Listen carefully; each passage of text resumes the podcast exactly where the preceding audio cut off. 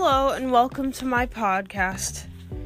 My name is Josie, and today I'm going to discuss with you three characters from the show Gotham that I believe have broken the law in several unique ways. Many of the characters in the show Gotham do break the law, many more than what I will be listing in this podcast. However, I've picked these specific characters due to the fact that they have unique things that they have done. Many of them have broken the same laws, but they have done it in different ways. As a starter, for people that do not know, the show Gotham is a drama that was airing on Fox, and it focuses very much on the antagonists in the Batman story arcs. It tells the stories of how these people became villains and what made them do what they do. It doesn't focus very much on the hero, the Batman, the Caped Crusader, at all. And it focuses more on the story of the villains. In this podcast, I'm going to talk about three specific villains, the laws that they've broken in the show, and how their punishments might differ in the real world. The three characters that I've chosen are the Penguin, Oswald Cobblepot, Jerome Valeska, and Ivy Pepper, who will later become Poison Ivy. The Penguin. In season one of Gotham, Oswald Cobblepot started out as an underling for a crime boss, Fish Mooney. She had him working in her club. He was pouring drinks, massaging her feet, doing what a underling at a, working at a bar for the mob would do. However, Oswald decided to snitch in the first episode of season one when Fish Mooney and her boss, Carmine Falcone, were trying to cover up a conspiracy about a murder the murder of Thomas and Martha Wayne, which is one of the biggest stories in the Batman lore. Oswald snitched and betrayed them, and as such was supposed to be killed. But he was not killed. So, he built alliances with other crime bosses, and was secretly trying to turn each and every one of them against each other until he could have his rise to power. This ultimately succeeded, and as the show progressed, he became what he calls the King of Gotham. He rose to power, made alliances, made enemies, lived as any mob boss would. However, in the show Gotham, the people of the city actually accept this. The police have tried and failed to take him down, and anybody working in the law just realized that there was no hope. There was no hope to take him down because he was connected in many areas that were very hard to disconnect him from the police force, city hall, any number of things. He even became the mayor of the city in the beginning of season 3. Just because of the rhetoric he was spilling to the city about how he was going to clean it up. But in reality, this would not be how it would work. Besides the murder of many people, there are special laws that apply only to mafias and organized crimes. This act is called the Racketeering Influence in Corrupt Organizations Act, which has several laws to prevent mob activity. These laws can have very harsh prison sentences on not just the bosses of organized crime, but also all of the underlings and the people involved. These can have very harsh prison sentences 20 years sometimes. According to Justia.com, this has been effective in trying to decrease the rates of organized crime. It is not just used against mafias like what people see on TV and what we think of when we think of a mob. It can be used against any enterprise that is corrupt and shows signs of organized crime. Not only do RICO law violations cause criminal charges, but then additional civil charges can be filed. If somebody has felt that they've been violated in a RICO law, then they can file a civil case. In this case, in Gotham, it is certainly going to be more focused on the criminal aspect. Oswald Cobblepot has been known to sell guns, smuggle money, hire hitmen, and kill people. Not only would Oswald face the charges, but also all of his underlings and anybody involved in his crimes. Oswald has many henchmen. It's seen all throughout the show. He brings them to fights, he hires them to kill people. One of the most well known is Victor Zsasz, who originally worked for Carmine Falcone. However, he decided to keep his rank and he is now working for Oswald. So, he is a hitman. Oswald hires him to kill people. Now, that is against the law for Oswald to hire him. It violates the racketeering laws that are incorporated in the RICO Act. Not only would Oswald face these charges, but Victor Zsasz also would. He would also face the murder charges. These laws were enacted in 1970 to try to reduce the amount of organized crime. People involved in organized crime feel more threatened by the law as they or their associates could be prosecuted for their illegal activities. Oswald also could face many murder charges. He not only has murdered enemies to his organization, but these al- enemies also have included law enforcement. He has tried to have Jim Gordon killed. He has condoned killing of many people. He started wars in the streets.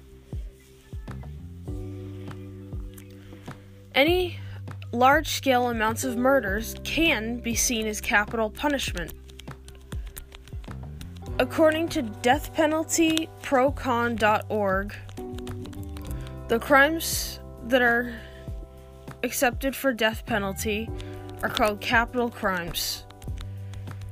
These crimes include first degree murder charges, murder of law enforcement officers and their families, using firearms in a drug related shooting, destruction of a government facility, and any other mass destruction that results in death. Oswald has committed mass murder throughout the series. He has been shown brutally murdering his underlings when they disobey him he is perfectly okay with killing people if it gets him what he needs. In reality, Oswald would be facing a lot of murder charges. In some states, he could be sentenced to life in prison without parole. In some states, though, the death penalty is accepted. And in Oswald's case, that may be what he gets. However, in the end of season 5 of Gotham, it fast forwards to 10 years into the future. So, viewers get to see what happens to the antagonists in Gotham. It's shown that despite all of what Oswald has done, the police are only able to get him locked up in prison for 10 years. This really shows exactly the difference between how things work in reality and how things are on TV.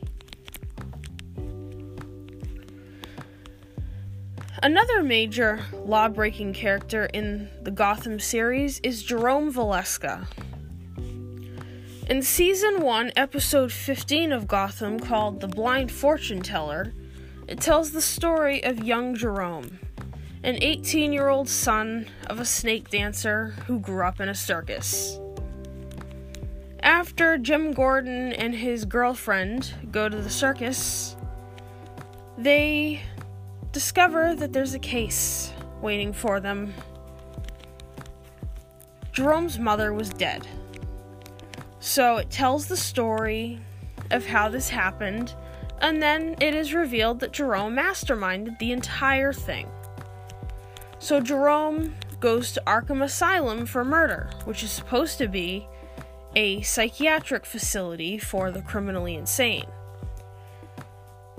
However, all he seems to do in Arkham Asylum is find friends and learn how to be a better criminal.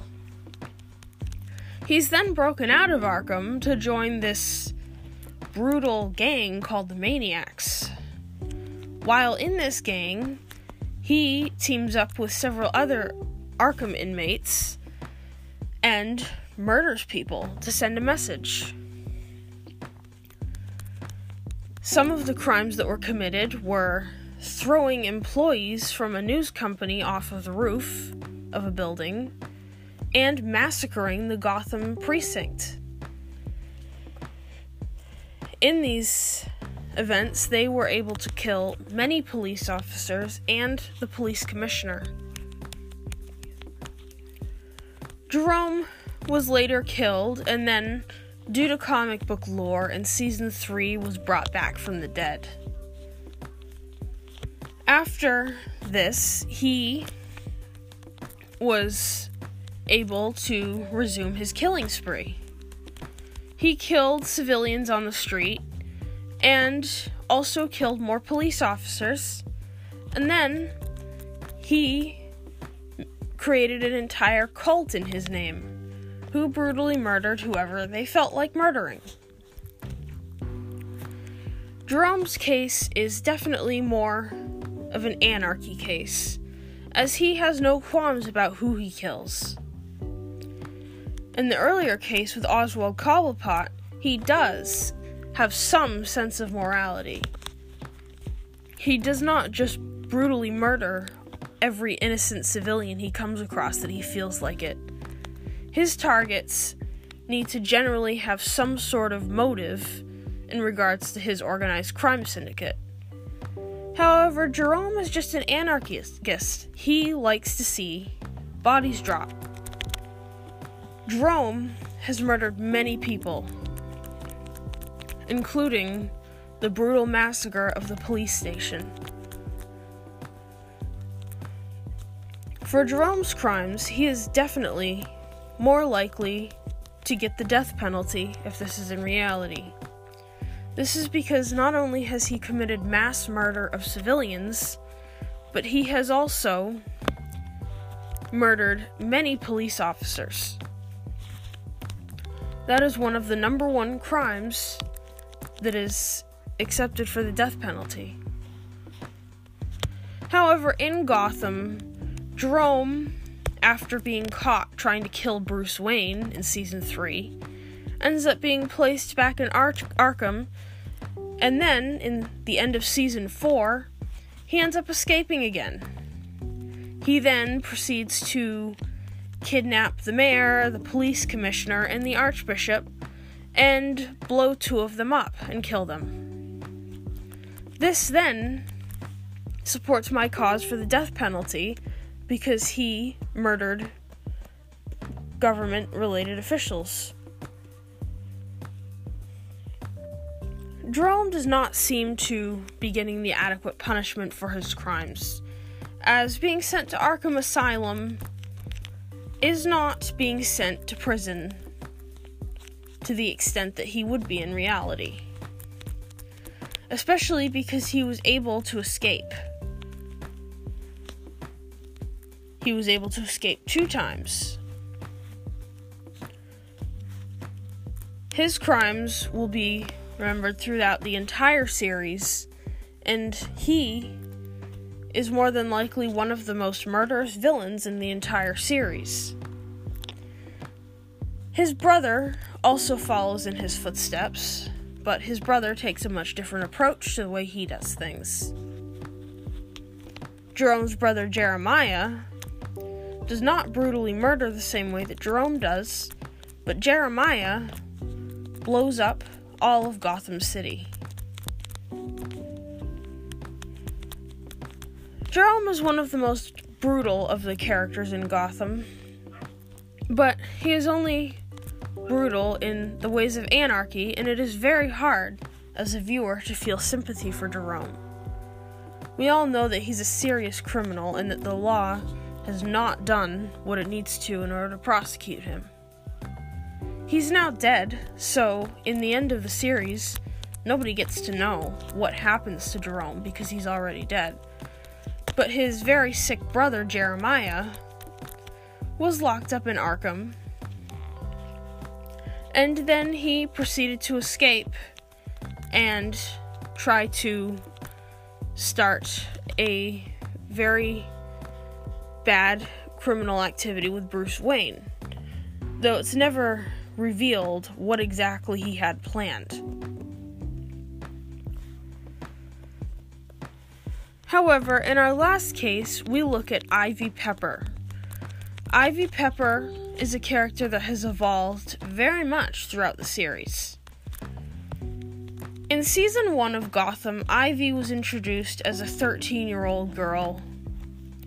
The first scene of Ivy is Detective Gordon and his partner, Detective Bullock, going to her father's house to question him. Her father was a suspect in the Wayne's murder, and he was actually framed in the conspiracy that I mentioned earlier. Mario Pepper, her father, was a violent man, so she grew up in a place of violence.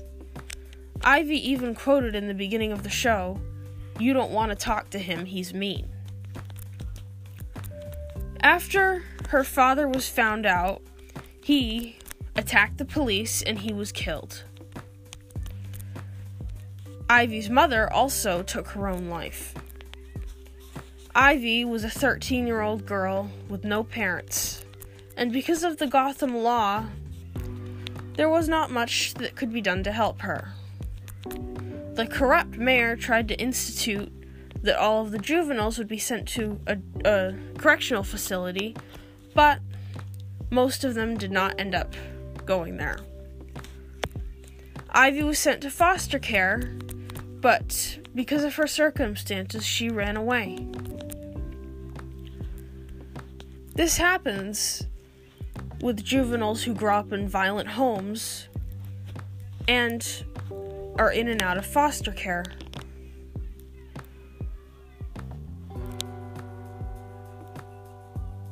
In Ivy's case, she grew up on the street. She became what's known as a street kid. According to the Center for Problem Oriented Police, this is one of the most dangerous cases for juveniles to end up in, as they end up committing more crimes. The law can't do much to punish juveniles just for being a runaway. The police can try to bring them home, but they cannot hold them in a secure facility for very long without evidence of a crime. Many times, the police don't continue to search for a runaway because there are other, much more pressing and threatening cases that they need to deal with, and the amount of paperwork and bureaucracy that they would need to go through to transport a juvenile and to arrest them and keep them in custody is more than they wish to do. So, in cases like Ivy's in Gotham, the law is already very corrupt, and even in reality, the law can only go so far. Ivy grew up as a street kid and through her teens, and she was involved in growing drugs for crime lords. And then she ran into a creature that was created in the end of season two of Gotham, and he caused her to age until she looked like an adult. Ivy then continued stealing and living on the streets, and she created hypnotic perfumes to make people do what she asked. According to the law, she would then be facing larceny charges as she was stealing directly from people, and she also robbed stores. However, then Ivy decides that she needs a larger transformation in the beginning of season 4. She goes into a Chinese man's potion shop and she steals magical potions that she can use to turn her into something incredible, is what she thinks. This is what turns her into the character known as Poison Ivy.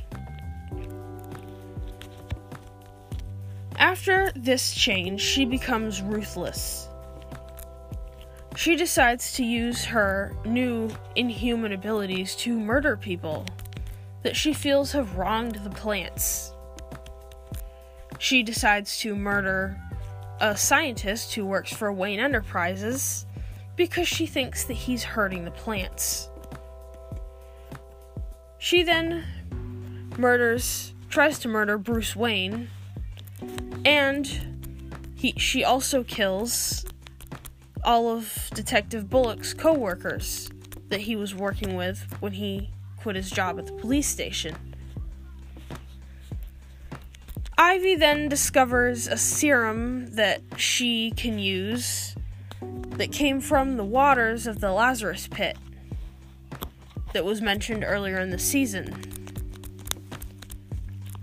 Ra's al Ghul used the Lazarus pit to revive the dead, and Ivy figured out that she could use it to revive her plants.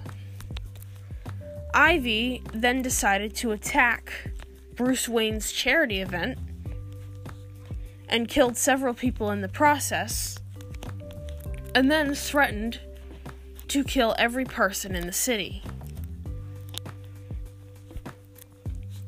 If she was able to do this, this could be looked at as mass murder, in which she could be sentenced to the same charges that Jerome could be sentenced to.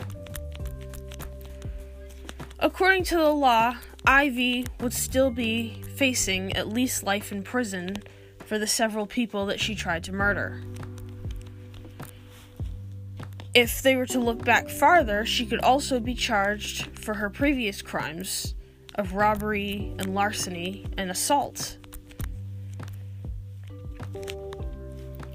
However, the law in Gotham does not provide much in the way for juvenile justice. So, if she had had more care in the juvenile system, there would have been a better chance of her not becoming what she became. In the end of the series, Ivy did not go to any facility or prison, partly because of her inhuman abilities, but also because there's just too much to deal with in the city. The whole law enforcement system is corrupt, and nobody feels like dealing with it. So, there are many criminals on the streets of Gotham committing crimes, and that in reality, they would be prosecuted for. These are just a few of the criminals in Gotham many of the other characters in Gotham are also criminals. I chose these particular three because they're all unique in their own ways. They have all murdered people, they have all broken the law, but they've done it in separate ways, and their charges may be different.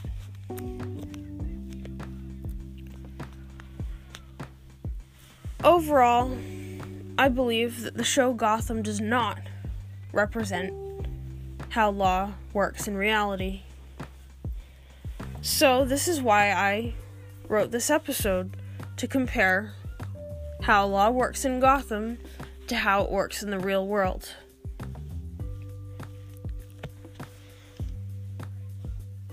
Thank you for watching.